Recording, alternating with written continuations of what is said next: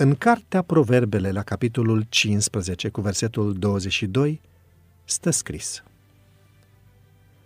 Planurile nu izbutesc când lipsește o adunare care să chipzuiască, dar izbutesc când sunt mulți sfetnici. În fiecare zi avem de luat decizii. Decizii mărunte, decizii semnificative, decizii cu bătaie lungă sau decizii pe termen scurt. Orice alegere ne va influența viața, astfel că dorim să luăm hotărâri cât mai bune, ca să nu regretăm mai târziu. Atunci când citim Biblia, observăm că ea conține multe recomandări și exemple din care putem învăța cum să luăm cele mai bune decizii la un moment dat. Deși sunt mai mulți factori care stau în spatele unei decizii bune, doresc să ne oprim în dreptul unuia pe care îl întâlnim chiar și în sânul Dumnezeirii. Despre acesta citim în cartea Proverbele. Planurile nu izbutesc când lipsește o adunare care să chipzuiască, dar izbutesc când sunt mulți sfetnici.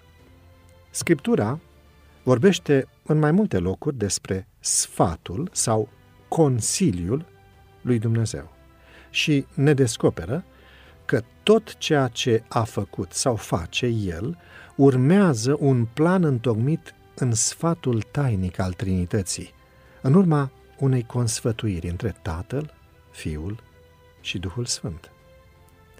Ni se spune, de exemplu, că Isus a fost dat în mâinile iudeilor pentru a fi omorât.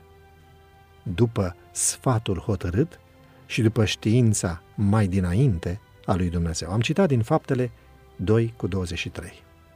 Acest adevăr este profund și fascinant în același timp, iar modul în care acționează lucrurile în sânul Dumnezeirii ar trebui să se reflecte în modul în care acționează lucrurile în familia pământească, fie că ne referim la familia noastră restrânsă sau, poate, la familia bisericii.